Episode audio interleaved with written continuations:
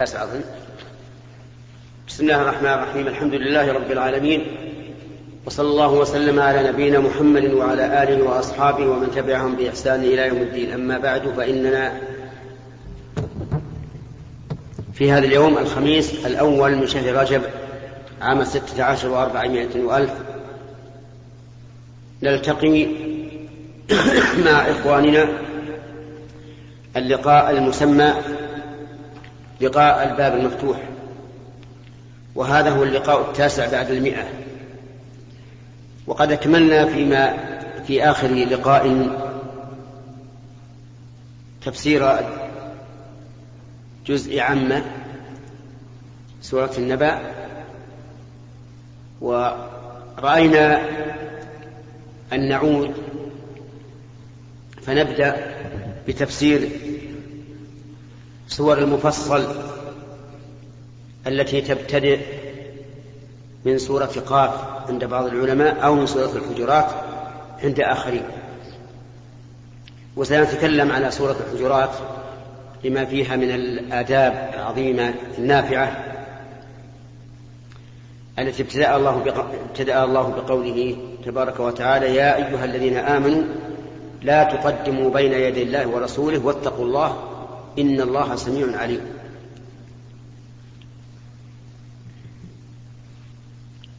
أو تعالى بقوله يا أيها الذين آمنوا لا تقدموا بين يدي الله ورسوله واتقوا الله إن الله سميع عليم. واعلم أن الله تعالى إذا ابتدأ الخطاب بقوله يا أيها الذين آمنوا فإنه كما قال عبد الله بن مسعود رضي الله عنه إما خير تؤمر به وإما شر تنهى عنه. فأرعه سمعك واستمع إليه لما فيه من الخير. وإذا صدر الله الخطاب يا أيها الذين آمنوا دل ذلك على أن التزام ما خوطب به من مقتضيات الإيمان وأن مخالفته نقص في الإيمان. يقول عز وجل لا تقدموا بين يدي الله ورسوله قيل معناه لا تقدموا أي لا تتقدموا بين يدي الله ورسوله. والمراد لا تسبقوا الله ورسوله بقول أو بفعل. وقيل المعنى لا تقدموا شيئا بين يدي الله ورسوله. وكلاهما يصبان في مصب واحد. والمعنى لا تسبق الله ورسوله بقول ولا فعل. وقد جرى وقد وقع لذلك أمثلة. فمن ذلك قول النبي صلى الله عليه وسلم لا تقدموا رمضان بصوم يوم ولا يومين. لأن الذي يتقدم رمضان بصوم يوم أو يومين كأنه تقدم بين يدي الله ورسوله فبدأ بالصوم قبل أن يحين وقته. ولهذا قال النبي عليه الصلاة والسلام بل قال عمار بن ياسر من صام اليوم الذي الذي يشك فيه فقد عصى أبا القاسم صلى الله عليه وسلم. ومن ذلك أي من التقدم بين يدي الله ورسوله البدع بجميع أنواعها فإنها تقدم بين يدي الله ورسوله. بل هي أشد التقدم. لأن النبي صلى الله عليه وعلى آله وسلم قال عليكم بسنتي وسنة الخلفاء الراشدين المهديين من بعدي وإياكم ومحدثات الأمور وأخبر أن كل بدعة ضلالة. وصدق عليه الصلاة والسلام.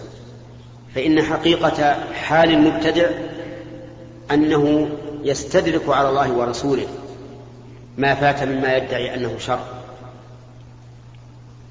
كأنه يقول إن الشريعة لم تكن وأنه كملها بما أتى به من البدعة. وهذا معارض تماما لقول الله تعالى اليوم أكملت لكم دينكم. فيقال لهذا الرجل الذي ابتدع أهذا الذي فعلته كمال في الدين؟ إن قال نعم فإن قوله هذا يتضمن أو يستلزم تكذيب قول الله تعالى اليوم أكملت لكم دينكم. وإن قال ليس كمالا في الدين قلنا إذن هو نقص. لأن الله يقول فماذا بعد الحق إلا الضلال. فالبدعة كما أنها ضلالة بنفسها فهي في الحقيقة تتضمن الطعن في دين الله. وأنه ناقص وأن هذا المبتدع كمله. بما ادعى أنه من شريعة الله عز وجل. فالمبتدعون كلهم تقدموا بين يدي الله ورسوله ولم يبالوا بهذا النهي. حتى وإن حسن قصدهم فإن فعلهم ضلالة. قد يثاب على حسن قصده ولكنه يوزر على سوء فعله. ولهذا يجب على كل مبتدع علم أن أنه على بدعة أن يتوب منها ويرجع إلى الله عز وجل ويلتزم سنة الرسول صلى الله عليه وعلى آله وسلم وسنة الخلفاء الراشدين المهديين من بعده. والبدع أنواع كثيرة.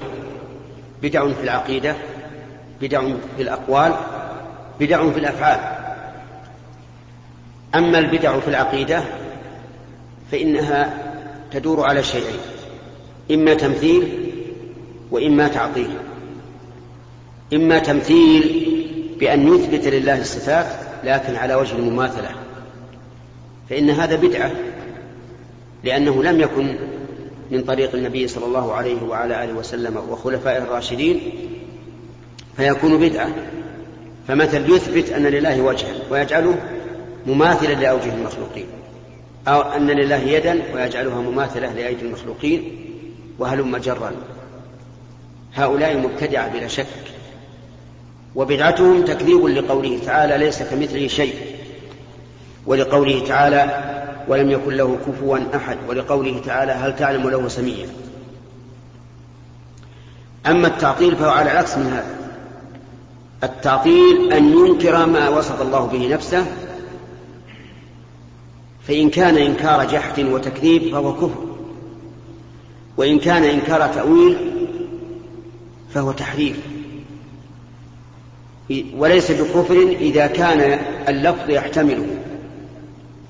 فإن كان لا يحتمله فلا فرق بينه وبين إنكار التكذيب. فمثلا إذا قال إنسان إن الله سبحانه وتعالى قال بل يداه مبسوطتان والمراد باليدين النعمة نعمة الدين ونعمة الدنيا أو نعمة الدنيا ونعمة الآخرة.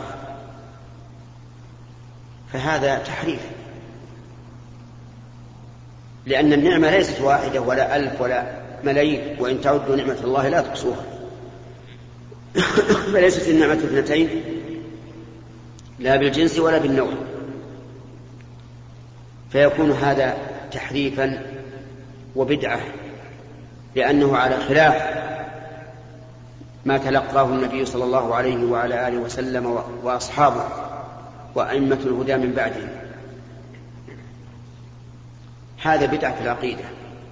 البدعة في الأقوال مثل أولئك الذين يبتدعون تسبيحات أو تهليلات أو تكبيرات لم ترد بها السنة. أو يبتدعون أدعية لم ترد بها السنة وليست من الأدعية المباحة. وأما الأفعال فكذلك أيضا مثل الذين يصفقون عند الذكر أو يهزون رؤوسهم عند التلاوة أو ما أشبه ذلك من أنواع البدع. وكذلك الذين يتمسحون بالكعبة في غير الحجر الأسود والركن اليماني.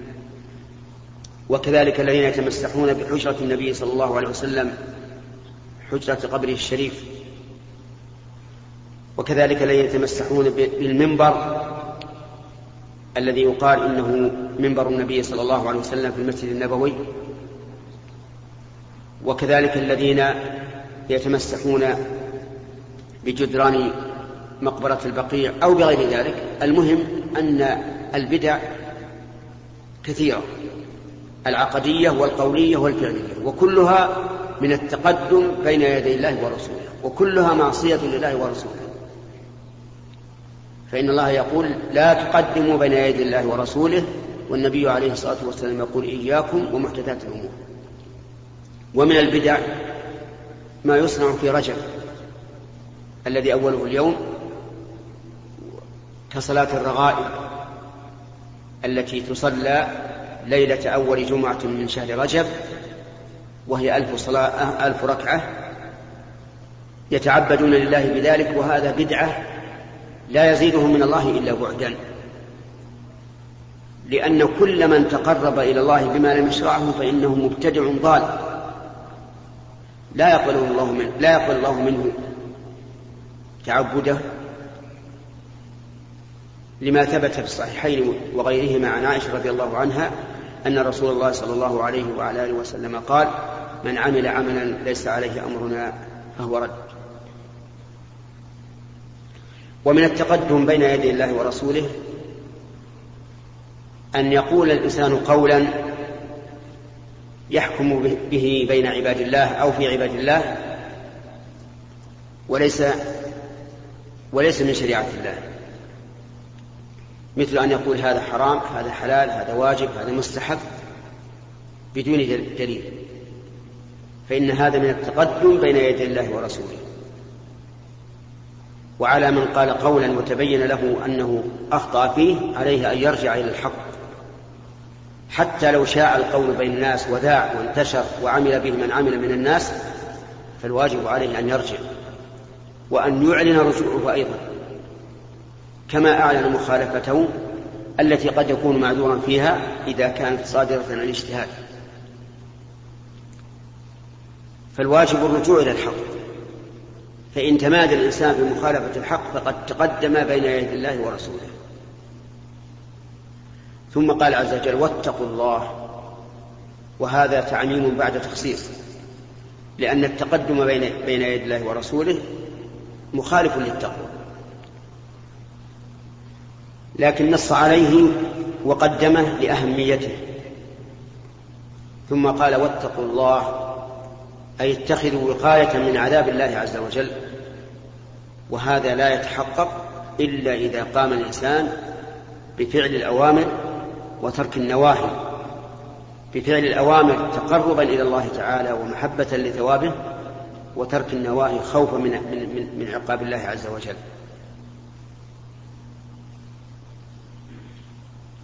ومن الناس من إذا قيل له اتق الله أخذته العزة بالإثم فتصاعد في نفسه وعز في نفسه وأوغل في الإثم وانتفخت أوداجه وقال أمثلي يقال له اتق الله. وما علم المسكين أن الله خاطب من هو أشرف منه. ومن هو أتقى عباد الله لله فأمره بالتقوى. قال الله تبارك وتعالى يا أيها النبي اتق الله ولا تطع الكافرين والمنافقين. وفي نفس السورة قال الله تعالى واتق الله وتخفي في نفسك ما الله مبديه وتخشى الناس والله أحق أن تخشاه. ومن الذي لا يستحق أن يؤمر بتقوى الله؟ كل واحد منا يستحق أن يؤمر بتقوى الله عز وجل والواجب أنه إذا قيل له اتق الله أن يزداد خوفا من الله وأن يراجع نفسه وأن ينظر ماذا أمر به. إنه لم يؤمر أن يتقي فلانا فلانا وفلانا وإنما أمر أن يتقي الله عز وجل.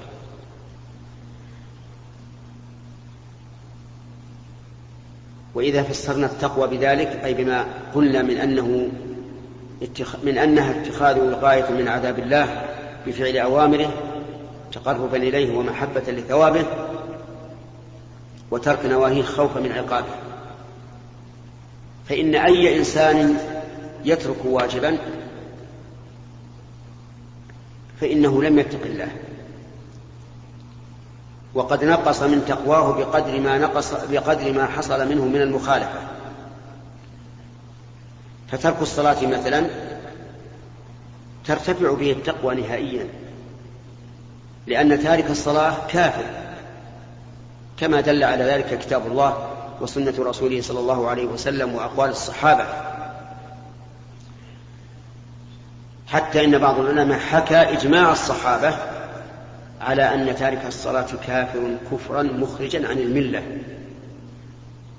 ومنهم التابعي المشهور عبد الله بن شقيق رحمه الله حيث قال كان أصحاب النبي صلى الله عليه وعلى آله وسلم لا يرون شيئا من الأعمال تركه كفر غير الصلاة. وكذلك نقل إجماعهم إسحاق بن راهوية. ولم يصح عن أي صحابي أنه قال إن تارك الصلاة إن تارك الصلاة في الجنة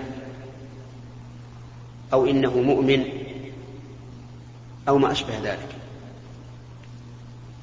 فالتقوى مخالفتها تختلف قد تكون مخالفتها كفرا وقد تكون دون ذلك. الزاني لم يتق الله لأنه زنى فخالف أمر الله وعصاه.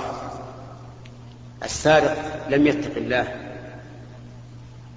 شارب الخمر لم يتق الله العاق لوالديه لم يتق الله القاعد القاطع لرحمه لم يتق الله. والأمثلة على هذا كثيرة. إذا فقوله تعالى اتقوا الله كلمة عامة شاملة تشمل كل الشريعة.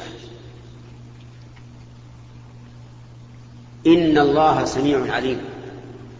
هذه الجملة تحذير لنا أن نقع فيما نهانا عنه من التقدم بين يدي الله ورسوله أو أن نخالف ما أمر به من تقواه. سميع أي سميع لما تقولون. عليم أي عليم بما تقولون وما تفعلون. لأن العلم أشمل وأعم. إذ أن السمع يتعلق بالمسموعات والعلم يتعلق بالمعلومات. والله تعالى محيط بكل شيء علما لا يخفى عليه شيء في الأرض ولا في السماء. يقول العلماء رحمهم الله إن السمع الذي اتصف به ربنا عز وجل ينقسم إلى قسمين إلى سمع إدراك وسمع إجابة. فسمع الإدراك معناه أن أن أن الله يسمع كل صوت خفي أو ظهر حتى إنه عز وجل يقول لنبيه صلى الله عليه وسلم قد سمع الله قول التي تجادلك في زوجها وتشتكي إلى الله والله يسمع تحاوركما تحاوركما. إن الله سميع بصير. قالت عائشة رضي الله عنها الحمد لله الذي وسع سمعه الأصوات. لقد كنت في الحجرة أي حجرة النبي صلى الله عليه وسلم والمرأة تجادله وهو يحاورها وإنه لا يخفى علي بعض حديثها. والله عز وجل أخبر بأنه سمع ويسمع كل ما جرى بين هذه المرأة وبين رسول الله صلى الله عليه وسلم. هذا نقول له إنه سمع. إيش؟ سمع إدراك. ثم إن سمع الإدراك قد يراد به بيان الإحاطة والشمول وقد يراد به التهديد وقد يراد به التأييد. فهذه ثلاثة أنواع. قد يراد به بيان الإحاطة والشمول مثل هذه الآية. وقد يراد به التهديد مثل قوله تعالى لقد سمع الله قول الذين قالوا إن الله فقير ونحن أغنياء سنكتب ما قالوا وقتلهم الأنبياء بغير حق ونقول ذوقوا عذاب الحريق وانظر كيف قال سنكتب ما قالوا حين وصف الله تعالى بالنقص قبل أن يقول وقتلهم الأنبياء مما يدل على أن وصف الله بالنقص أعظم من قتل الأنبياء. هذا سمع يراد به إيش؟ التهديد. الثالث سمع يراد به التأييد. استووا في الصف. سمع يراد به التأييد ومنه قوله تبارك وتعالى لموسى وهارون لا تخافا إنني معكما أسمع وأرى. فالمراد بالسمع هنا التأييد يعني أسمع فأؤيدكما أسمع ما تقولون وما يقال لكم أسمع ما تقولان وما يقال لكما. أما سمع الإجابة فمعناه أن الله يستجيب لمن دعاه ومنه قول إبراهيم إن ربي لسميع الدعاء. أي؟ أي إيش؟ أي مجيب الدعاء. ومنه قول المصلي سمع الله لمن حمده يعني استجاب له. استجاب لمن حمده فأثابه. ولا أدري أنحن ندرك ما ما نقوله في ندرك معنى ما نقوله في صلاتنا. أو أننا نقوله تعبدا ولا ندري ما المعنى. عندما تقول الله أكبر تكبيرة الإحرام يعني الأخ أكبر. يعني أكبر من كل شيء. أكبر من كل شيء عز وجل. ولا نحيط بذلك لأنه أعظم من أن تحيط به عقولنا. وعندما نقول سمع الله لمن حمده يعني استجاب الله لمن حمده. ليس المعنى أنه يسمع فقط لأن السمع يسمع لأن الله يسمع من حمده ومن لا يحمده إذا تكلم. لكن المراد أنه يستجيب لمن حمده بالثواب. و فهذا السمع معنى يقتضي الاستجابة لمن دعاه. أما قوله تعالى عليم فالمراد أنه ذو علم واسع. قال الله تعالى لتعلموا أن الله على كل شيء قدير وأن الله قد أحاط بكل شيء علما. عندما تؤمن أيها الأخ بأن الله سميع وأن الله عليم هل يمكن وأنت في عقلك الراشد أن تقول ما لا يرضيه أجب لا لأنه يسمع فلا ينبغي لك أن تسمع الله ما لا يرضاه, ما لا يرضاه منك؟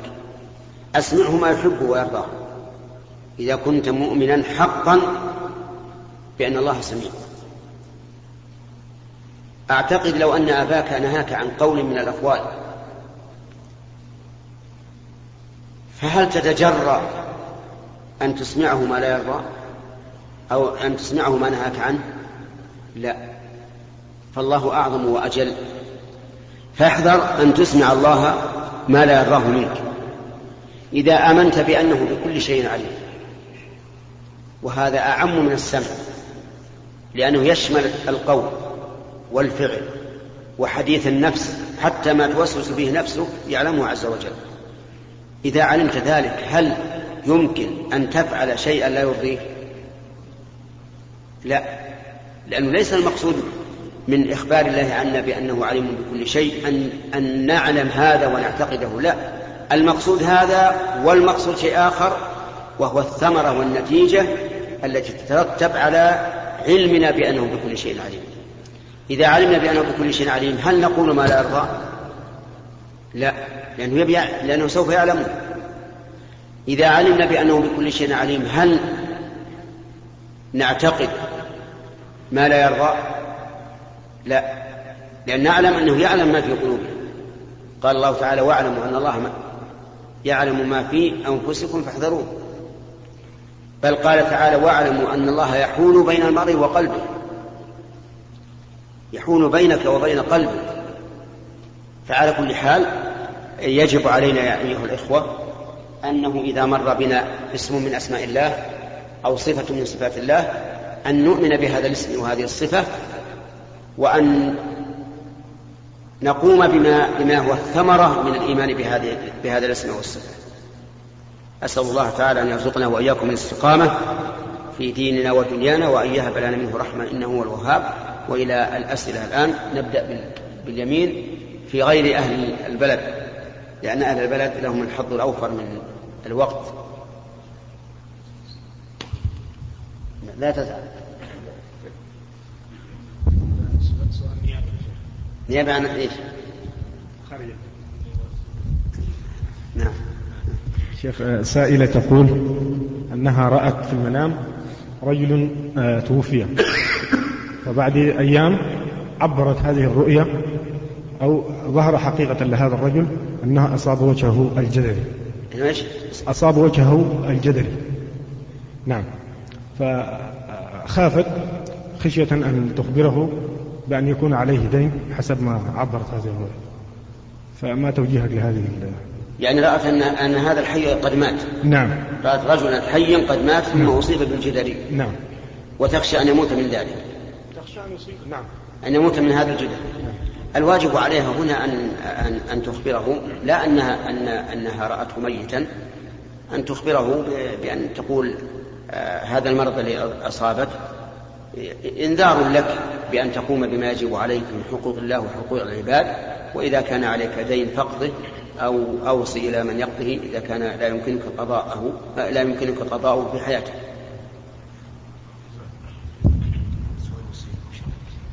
والله أخاف تكثر الوصايا. على كل حال أنت ساكن لست ساكن فلا بأس. نعم. بسم الله الرحمن الرحيم. ما قول فضيلتكم في من تولى بمتابعة الصيد وافتتن به؟ يقول ما قول فضيلتكم في من تولى لمتابعة الصيد وافتتن به حتى أصبح هو همه وشغله الشاغل فأهمل في حق أهله وفي تربية أولاده وقصر في الإنفاق عليه حتى أنه ذكر من حال بعضهم أنه يستدين فوق مرتبه ليشتري طلقات قد تذهب كلها أو جلها في اللعب. وقد يعرف من بينهم من كان يحفظ القرآن عن ظهر قلب ثم بعد ثم بعد انشغاله بالصيد نسيه أو نسي الكثير منه. فما توجيهكم؟ نفع الله بكم آه، توجيهنا لهؤلاء الذين فتنوا بالصيد وأضاعوا الواجب عليهم أن يتقوا الله عز وجل. وأن يعلموا أن أن سعيهم في الصيد وذهابهم إليه مع إضاعة الواجب عليهم سواء كان الواجب لله عز وجل أو الواجب للمخلوق أنهم بذلك آثمون. وأن أي خطوة يخطونها فهي عليهم إثم حتى يقوموا بالواجب الذي أوجب الله عليهم سواء كان لحق الله أو لحق العباد. وليعلموا أن هذه الفتنة اختبار من الله عز وجل. لأنه كلما تعلقت النفس بشيء وهو مما يكرهه الله فإنها فتنة للإنسان. فعليه أن يتقي الله وأن يرجع إلى نفسه وأن يجعل الصيد أمرا ثانويا. إذا كان عنده فراغ فلا بأس أن يخرج إلى الصيد ليصطاد ما أحل الله له لأن هذا من جملة الرزق الذي يرزق به الذي الذي يرزق به الإنسان. أما كونه يشغل عن واجب الدين فهذا لا يجوز. فضيلة الشيخ حفظكم الله تعالى. ما رأيكم في من حصل على مال ربوي سواء كان من البنوك الربوية أو حصل عليه من نظام الادخار الذي يعمل به في بعض الشركات؟ ويريد أن يتخلص منه. هل له أن ينفقه في أعمال الخير كبناء المساجد وغيرها؟ أو يقضي الديون عن المسلمين؟ أو يعطي أقاربه المحتاجين؟ أو يترك هذا المال الربوي ولا يأخذ منه شيء؟ وجزاكم الله خيرا. أما إذا كان لم يأخذ هذا المال فإنه لا يحل له أن يأخذه بل يدعو. لأن الله تعالى يقول يا أيها الذين آمنوا اتقوا الله وذروا ما بقي من الربا يعني اتركوه. وقال النبي صلى الله عليه وعلى آله وسلم وهو يخطب الناس بعرفة قال ربا الجاهلية موضوع. يعني مهدر. وأول ربا أضع من ربانا ربا العباس بن عبد المطلب. فإنه موضوع كله. فألغى النبي صلى الله عليه وسلم كل الربا مع أنه عقد في الجاهلية قبل الإسلام. فمن كان قد تعامل أو قد عامل معاملة ربوية ولم يأخذ الربا فالواجب عليه أن يدعه لصاحبه وأن وأن يتوب إلى الله عز وجل. أما إذا كان قد أخذه فإن كان جهلا منه ولا يدري أنه حرام فإن توبته تجب ما قبله وهو له. بقوله تعالى فمن جاءه موعظة من ربه فانتهى فله ما سلف. وأما إذا أخذه وهو يعلم أنه حرام لكنه كان بالأول ضعيف الدين قليل البصيرة فهنا يتصدق به. إن شاء في بناء المساجد وإن شاء في قضاء الديون عمن عجز عن قضائها وإن شاء في أقاربه المحتاجين لأن كل هذا خير. نعم. يمكنك الآن أن تقلب الشريط.